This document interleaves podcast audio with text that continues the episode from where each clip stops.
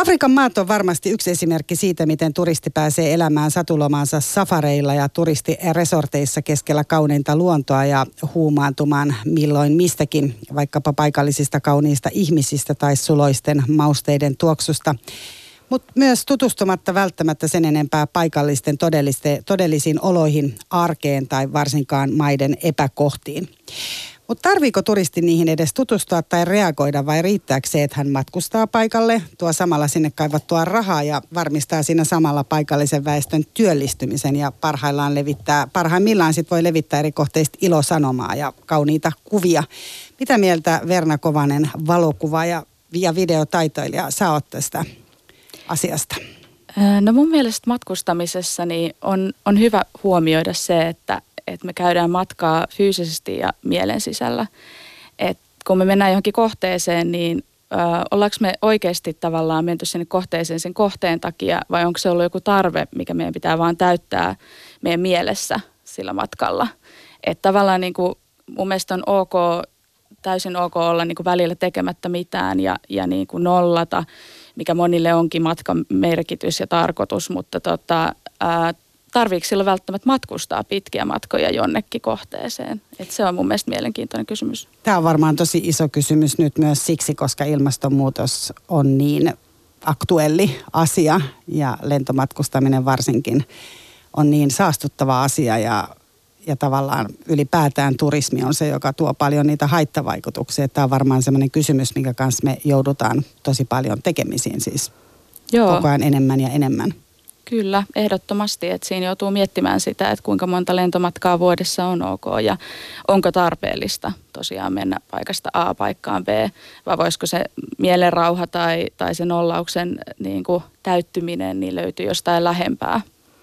Et usein itse ainakin muistan aikoinaan matkustaneeni silleen, että kun se lomaviikko tulee, niin mulla on saattanut olla työpaikalla jo niin kuin matkalaukku mukana ja se on ollut se niin kuin, jotenkin se kulttuurikin ihan siinä, että on ollut siistiä lähteä suoraan toimistolta lentokentälle ja melkein lentokentältä takaisin toimistoon, mutta ehkä tässä on nyt tullut miettineeksi tämänkin projektin kautta sitä, että, että mikä se oikeastaan on se, on se tarve siinä, että onko aina pakko päästä pois vai onko se itse asia niin kuin se, että mielessä pitäisi päästä pois siitä kiireestä.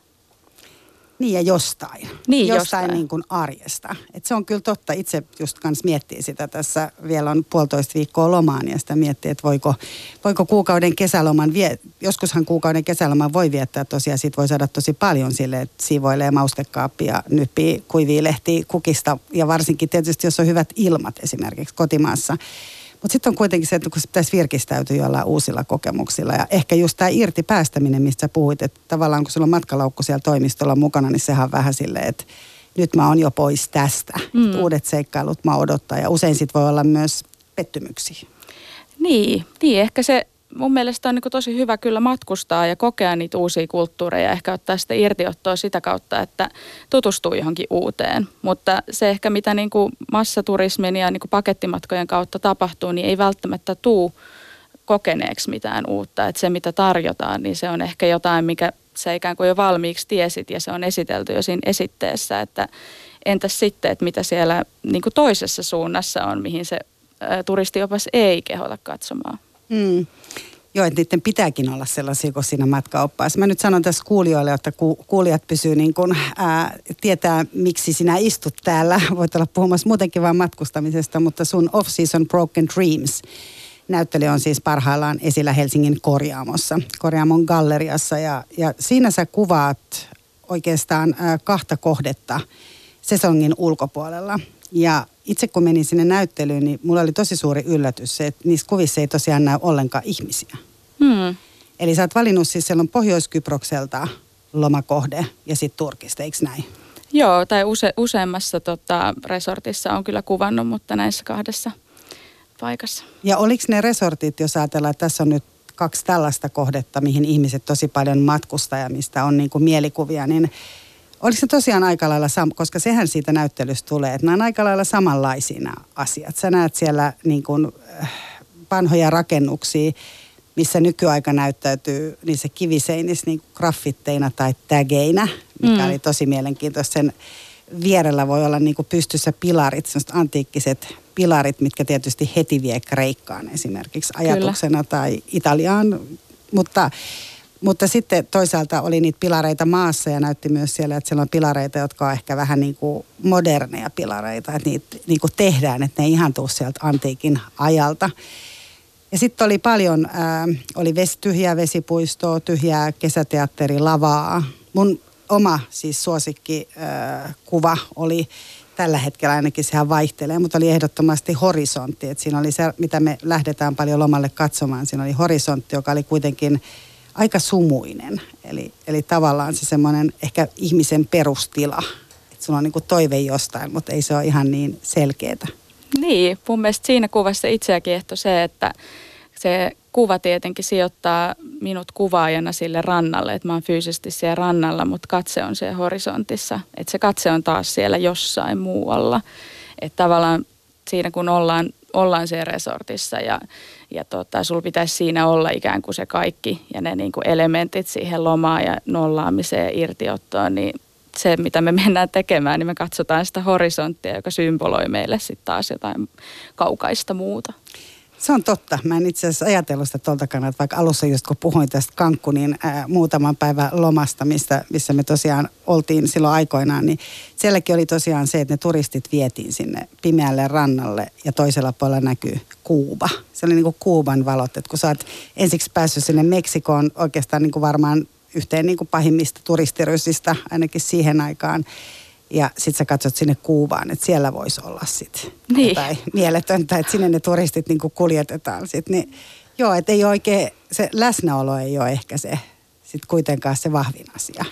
Joo, ehkä itselläkin just se läsnäolo äh, näyttäytyi siinä tota, työskentelyssä semmoisena äh, tietoisena metodina, että mä, äh, kun aloin tekemään tätä projektia neljä vuotta sitten ja tota, olin ollut jo paljon siellä Välimeren alueella, niin mä tota, kävin läpi vanhoja perhealbumeja ja katsoin vanhoja lomakuvia ja mietin, että mitä niin kuin aiheita just niihin kuviin aina valitaan ja, ja näin. Ja sitten mä mietin niin kuin itseä, itseäni lapsena näissä kohteissa.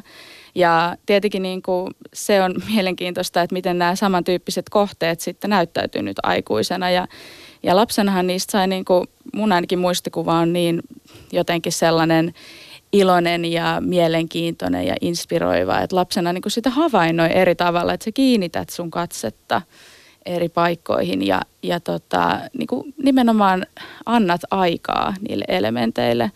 Et ehkä tässä niin kuin se läsnäolo, niin se helposti ikään kuin sumenee sinne horisonttiin sitten ehkä aikuisena, että sä meet sinne ja sä et oikeastaan sit ole niin kiinnostunut enää havainnoimaan. Että sulle riittää se ympäristö, mikä siinä on ja, ja se riittää se tieto, että seisova pöytä alkaa kohta ja saat ruokaa.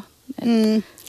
Tavallaan mun täytyy kyllä jakaa tässä se, että mä oon kun on paljon matkustettu niin kuin perheenkin kanssa sillä tavalla, että on lähdetty aika lailla ilman suunnitelmaa jonnekin ja sille, että ei ole tehty varauksia se ei ole välttämättä asia, mitä mä kyllä suosittelen kenellekään niin kuin lapsien kanssa matkustavalle varsinkaan, että se voi kiristää parisuhteessa pikkusen välejä, kun ei illalla tiedetä, että mikähän hotelli siellä mahtaa odottaa.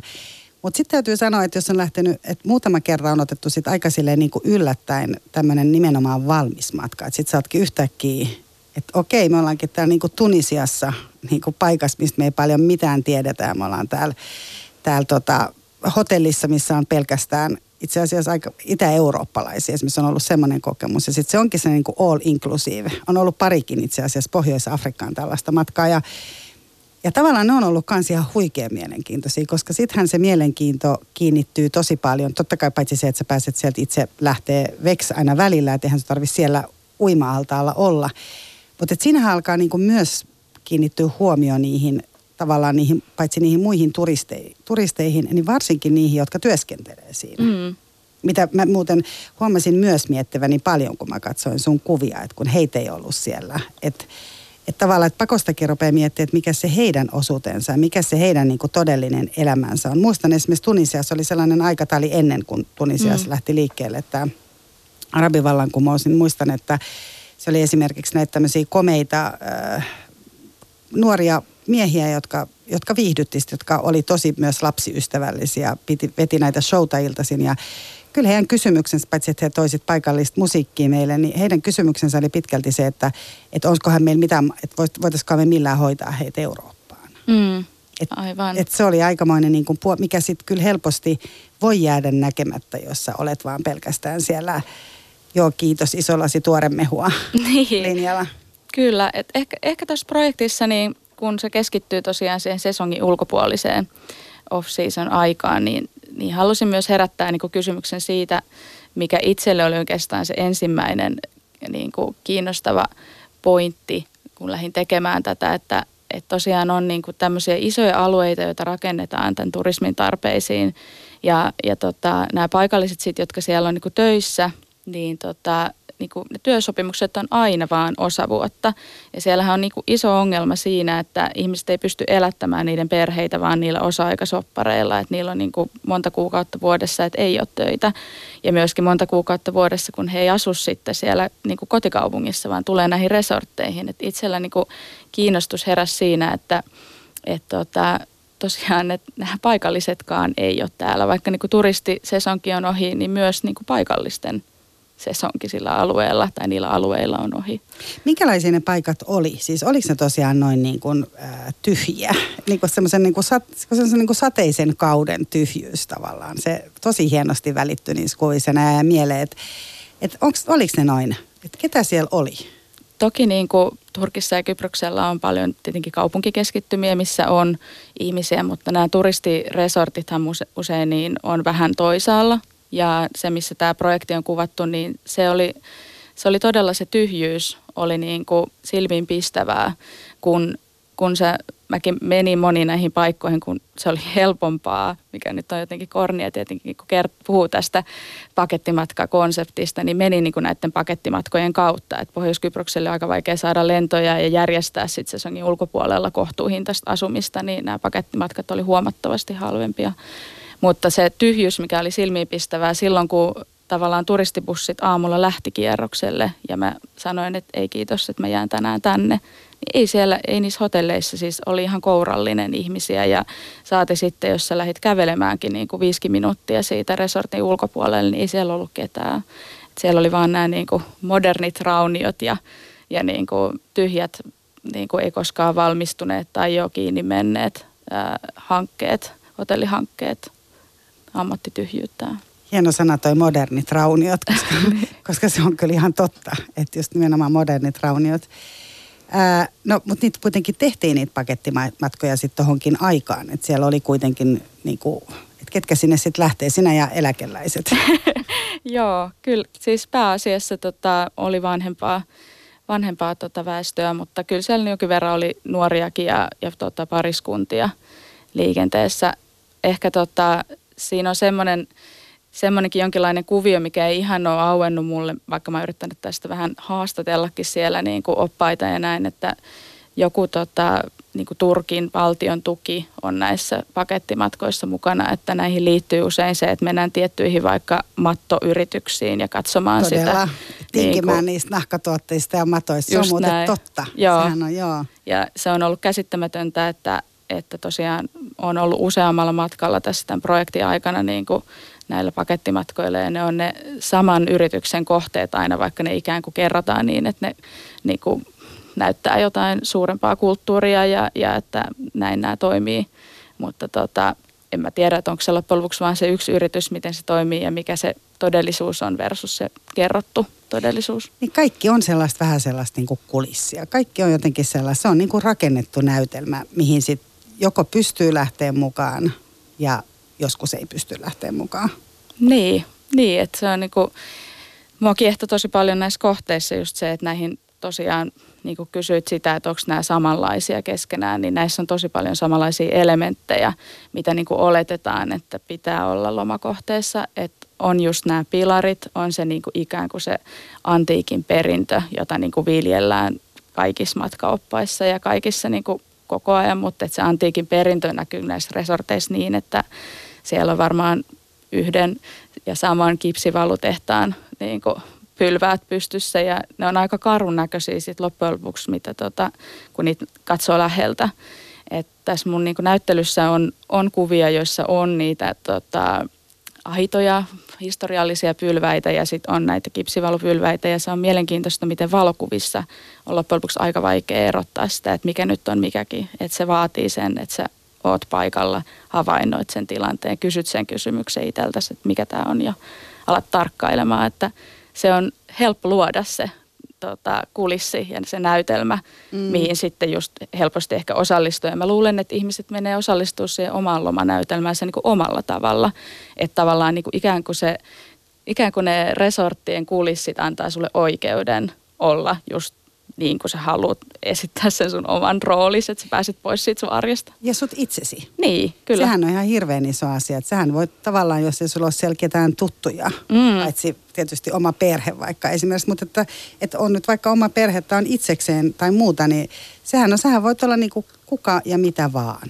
Niin, se voi olla tavallaan vähän semmoinen larppikin sitten. Niin, joo, mm. yhdenlainen. Mm. Tuossa oli yksi hieno kuva on myös se, että on tällaisista mä muistelin, mutta että oli vähän tämmöinen niin ränsistynyt huone. Mm. Ja en tiedä, onko hotellihuone vai mikä on, mutta tyhjä huone siis tämmöinen ihan ränsistynyt. Täällä on tämmöistä niin kuin työmaarojua melkein täällä lattialla ja sitten siinä tosiaan näkyy tämä tämmöinen hieno merimaisema. Tämä varmaan viittaa myös vähän just siihen semmoiseen niin kuvitelman, mikä meillä on, että sä katso siitä tietyn, en mä tiedä mitenkä taidetta nyt tarvitsee tai pitää tulkita, mutta tulee semmoinen ajatus, että täällä sä taas katsot, että tuolla se kaikki on niin kuin paremmin ja sitten on mm. se oma huone siellä, missä kunnossa onkin. Niin, joo, ehkä, ehkä just toikin on todella hyvä näkökulma ja itselle myös ehkä se, että, että miten me helposti just katsotaan johonkin, mihin meidät on opetettu katsomaan, että tässäkin me ollaan totuttu katsomaan sitä maisemaa ja siellä on meri, merinäkymä on, on kuvan nimi se on arvokas, Joo. Niin tota, se on just se, just se tavallaan pointti siinä, että, että meidän katse hakeutuu suoraan sinne ja me lähdetään sitä kautta hakemaan niitä merkityksiä ja sitten vasta tullaan se, että itse asiassa me ollaan tämmöisessä huoneessa, aa, tämä ei ehkä olekaan niin kuin enää ihan kunnossa. Ja näin, toin yhden tota, hotellin, joka tota, en ole ihan varma, onko se koskaan ollut toiminnassa, mutta tota, tällä hetkellä hylätty, niin sen, sen niin kuin varmaan sviittihuone tai joku, mikä on ollut siis parhaalla näköalalla. Joo, ja nyt se näyttää ihan tuommoiselta parakilta. Kyllä. Ja semmoinen, mikä oli tavallaan, mä ajattelin, äh, mistä tietysti tulee mieleen maan tilanne. Puhutaan nyt vaikka, no oikeastaan molemmista pohjois ja Turkista, mutta varsinkin nyt niin kuin, jos ajattelee Turkkiakin, missä kuitenkin näiden turistiresorttien läheisyydessä ei ole edes pitkä matka loppujen lopuksi, missä on näitä äh, pakolaisleirejä, mm. jotka on tavallaan ei ole periaatteessa sit millään tavalla välttämättä kosketuksissa, ellei ne pakolaiset sitten uisi siihen rantaan, niin kuin mm. Kreikassa on tapahtunut esimerkiksi.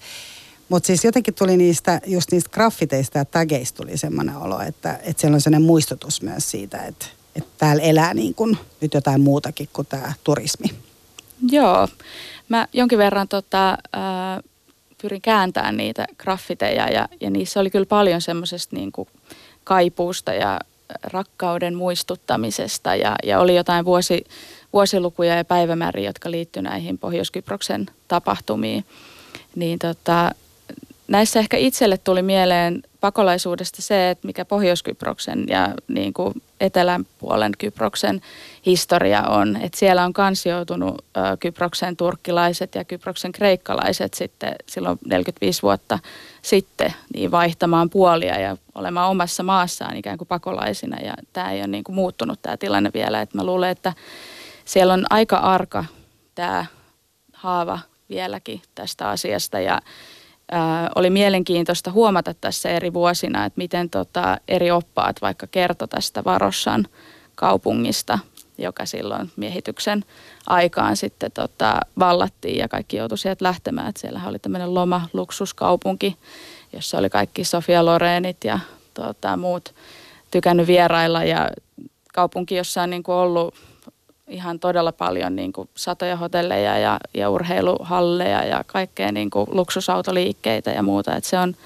se on jäänyt nyt tällä hetkellä niin kuin autioksi ja kyllä erikoista kyllä, niin ilmeisesti niin kuin huhuja kuulin ja ehkä horisontissa tulkitsin näkeväni tänne, että siellä on myös tota, yksi hotelli jäänyt toimimaan, joka on Turkin armeijan sotilaiden lomakäytössä. Että tämä on aika mielenkiintoinen tota, ajatus siitä, että – että se on tavallaan edelleen lomakäytössä, mutta poliittiset tilanteet nimenomaan. on muuttanut vähän kontekstia. Miten siellä turistikierroksilla, siis tosiaan sanoit, että vaihtelee ne tiedot siitä, että mitä mm. kerrotaan, mutta että jotain kuitenkin niin kuin kerrotaan siitä niin kuin menneestä ajasta tai näistä konflikteista, entäs sitten niistä nykyisistä, tai onko siellä, tuleeko ne millään tavalla esillä? No kyllä se on aika siloteltu se kuva, mitä siinä annetaan. Mutta ei, se, ei ole turisteja. niin, että ei se, tota, just se Varossan tilanne on yleensä siis käyty hyvin niin kuin yhdellä kahdella lauseella. Ää, yhdellä kertaa, ensimmäistä kertaa kun mä olin siellä, niin silloin tota, ää, bussi kiersi niin kuin tässä rajalla, niin kuin Varossa rajalla, että siinä oli mahdollisuus nähdä, nähdä ihan tämä tota, kaupungin reuna, mutta tota, muilla kerroilla niin ää, ei edes menty sinne. Että se vähän niin kuin jätettiin ja yhdellä kerralla oli mielenkiintoista, että siellä tota, yksi, ö, yksi tota bussissa olijoista niin kysyi tästä, että eikö se olekin tässä jossain lähellä, koska siinähän on nykyään toi tämä historiallinen Famakustan kaupunki on hyvin niin kuin täysin kiinni tässä Varossassa. Eli se on raaka se raja, mikä menee siinä, että siinä on ihan katu, jonka toisella puolella olevat talot on käytössä ja toisella puolella niin on sotilaat, jotka vartioivat rajaa. Et tota, se, Aikamoista. Se, se on, on kyllä tota, kuumottava mm. kokemus ja ihmetyttää, että mikä idea on käyttää tavallaan myöskin ne resurssit 45 vuotta niin kuin vartioimaan sitä rajaa, että mit, mitä sekin symboloi sitten. Että. Mm. Sitten kun puhuttiin oikeastaan noista niin kuin turistien toiveista, että sulla on se odotus siitä lomasta ja, ja mitä siellä tapahtuu. Ja usein se voi olla myös jonkunlainen pettymys, sitten ei olekaan niin ihanaa itsensä kanssa tai ystävien kanssa tai puolison kanssa tai whatever. Voi olla tietysti mahtavaakin, niin usein on, mutta voi olla myös pettymyksiä. Mutta tulee myös semmoinen olo, että aika paljon sattuu niitä pettymyksiä sit myös niille paikallisille yrittäjille. Että jos nyt ei puhuta ihan niin kuin just, tai just se, että, että on nämä niin kuin ihan maan maan vallitseva tilanne tai just se, että turisti ei vedäkään. Että niin kuin sanoit, että se oli tämmöisiä niin kuin torsoja hotelleita, että on jäänyt mm. rakentaminen kesken.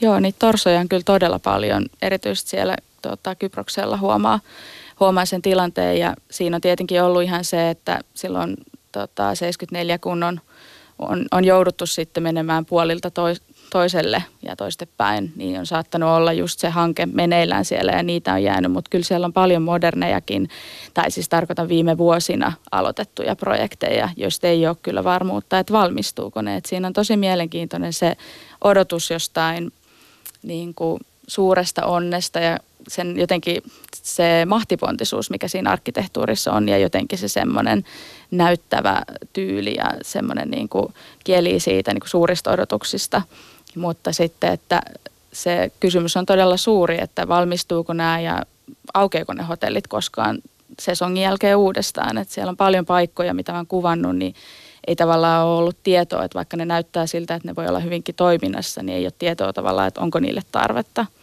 Että tavallaan kun miettii vaikka Artemis Hall-kuvaa, joka on konferenssikeskuksesta kuva, niin on mielenkiintoista, että on rakennettu iso näyttävä konferenssikeskus patsaineen ja marmorilattioineen, mutta tota, ja odotetaan, että siellä voisi olla joku päivä se neljä ja puoli tuhatta. Mutta ei ole mitään varmuutta. Ei ole mitään varmuutta ja se niin kuin herättää kyllä, kyllä tota, kysymyksiä niistä unelmista ja varsinaisesta tilanteesta. Että.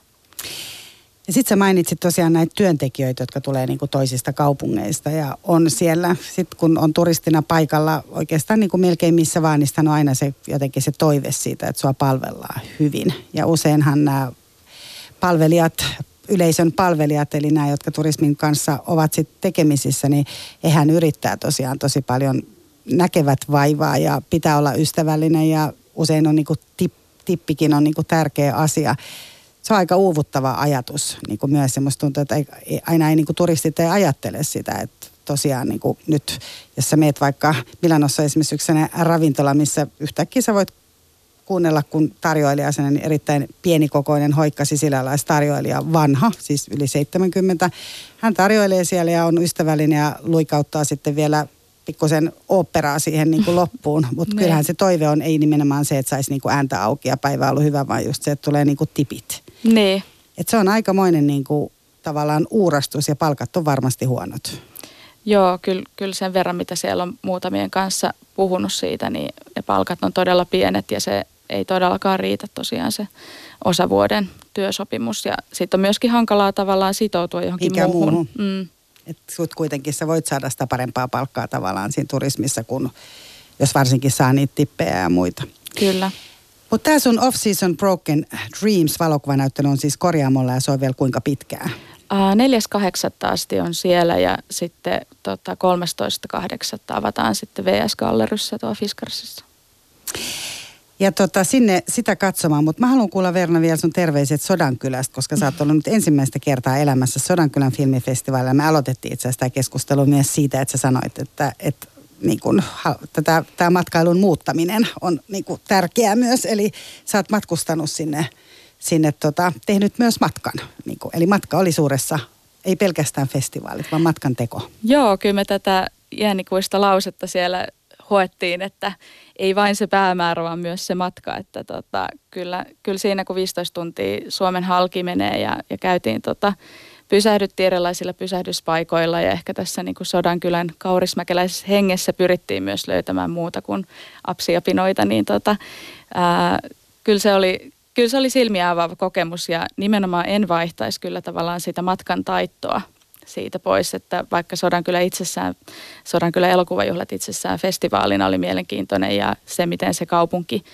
niin kuin liittyy siihen se festivaaliin, niin tota, tai itse viihdytti se kyllä, että musta oli hienoa, että miten se kaupungin niin kuin yritykset oli, oli mukana tässä näin. Että on hienoa, että ei sinällä ole tuotu vaikka Helsingistä mukana niin kuin täällä vaikka trendikkäitä ravintoloita niin kuin food truckeineen, vaan, vaan niin kuin oikeasti ne yritykset siellä Sodankylässä, jotka on muutenkin niissä kiinteistöissä, niin saa sen voitokkaan viikonlopun ja on täynnä. Niin, siellä on nämä paikalliset vanhat rouvat ja herrat on siellä ainakin aikaisemmin ollut tarjoilemassa ja Kyllä. tekemässä työtään. Ja kaikki on kuitenkin hyvin sille paikallista. Se varmaan se on se myös Sodankylän filmifestivaalien yksi kiehtovuus. Toinen on tietysti se, että siellä ei ole niinku vuorokautta ollenkaan. Joo, se, sen kyllä sain huomata, että olin iloinen, että, että olin itselleni ottanut maanantain täysin vapaata, kun tultiin sieltä. Että kyllä oli vähän palauttelemista tässä unirytmissä, että on niin kuin mieletöntä, kun uppoutuu sinne pimeään saliin ja elokuvan maailmaan ja sitten aina kun tulee ulos, niin on aina niin kuin aurinkolamppu Aurinko. päällä. tota, siinä meni kyllä aika sekaisin. Niin se on totta, koska vielä sit se, että sä voit nähdä aika rankankin elokuvan ja tosiaan tulla sieltä. Ja sitten taas se aurinko paistaa ja sitten mennään johonkin rivitaloon sitten olemaan siellä paikalliseen, mutta kuten sanoit, ja itsekin on siis, mä oon itsekin vain kerran ollut siellä Sodankylässä, mutta on se sellainen, että mitä voi niin kuin ulkomaan matkan sijasta kyllä suositella ja on, on se sen verran hintavakin tietysti, että kyllä siellä rahaa menee, mutta se on todella kokemus. Ja näkee siellä kansainvälisiä ihmisiä, koska sinnehän tulee ihmisiä tosiaan kaikkialta. Joo, on se kyllä se ohjelma on tosi, tosi kattava ja, ja suosittelen kyllä tutustumaan hyvin siihen ohjelmaan etukäteen. Toki siellä se jonottaminen on ihan perinteeksi muodostunut aktiviteetti, mutta tota, liput on hyvä olla etukäteen, että sekin opittiin tällä matkalla. Oltiin kyllä varattu jotain, mutta saatiin kokea myös tämä jonottamisen taika. Niin se kuuluu siihen. Joo. Kerro vielä Verna Kovanen, että mikä on sun seuraava aiheessa? Tällä hetkellä mä käsittelen muistia ja myös unohtamista ja muistin niin kuin rakentumista ja olen myös tota, siitä tässä vuosien varrella tota, käsitellyt muun muassa Tracks-nimisessä videoteoksessa ja, ja nyt oli Yesterday Came Suddenly äh, niminen tämmöinen sekatekniikka, yhdisti ryijyä ja valokuvaa, niin oli tässä keväällä Safe Pair of Hands ryhmänäyttelyssä, niin tämä on tämmöinen teema, mikä mulla jatkuu ja tota, sitä mä lähden syventämään sitten jälkeen. Sitä me pääsemme varmaan sitten katsomaan. Kyllä. Lämpimästi kiitoksia, hyvää kesää sulle. Kiitos paljon.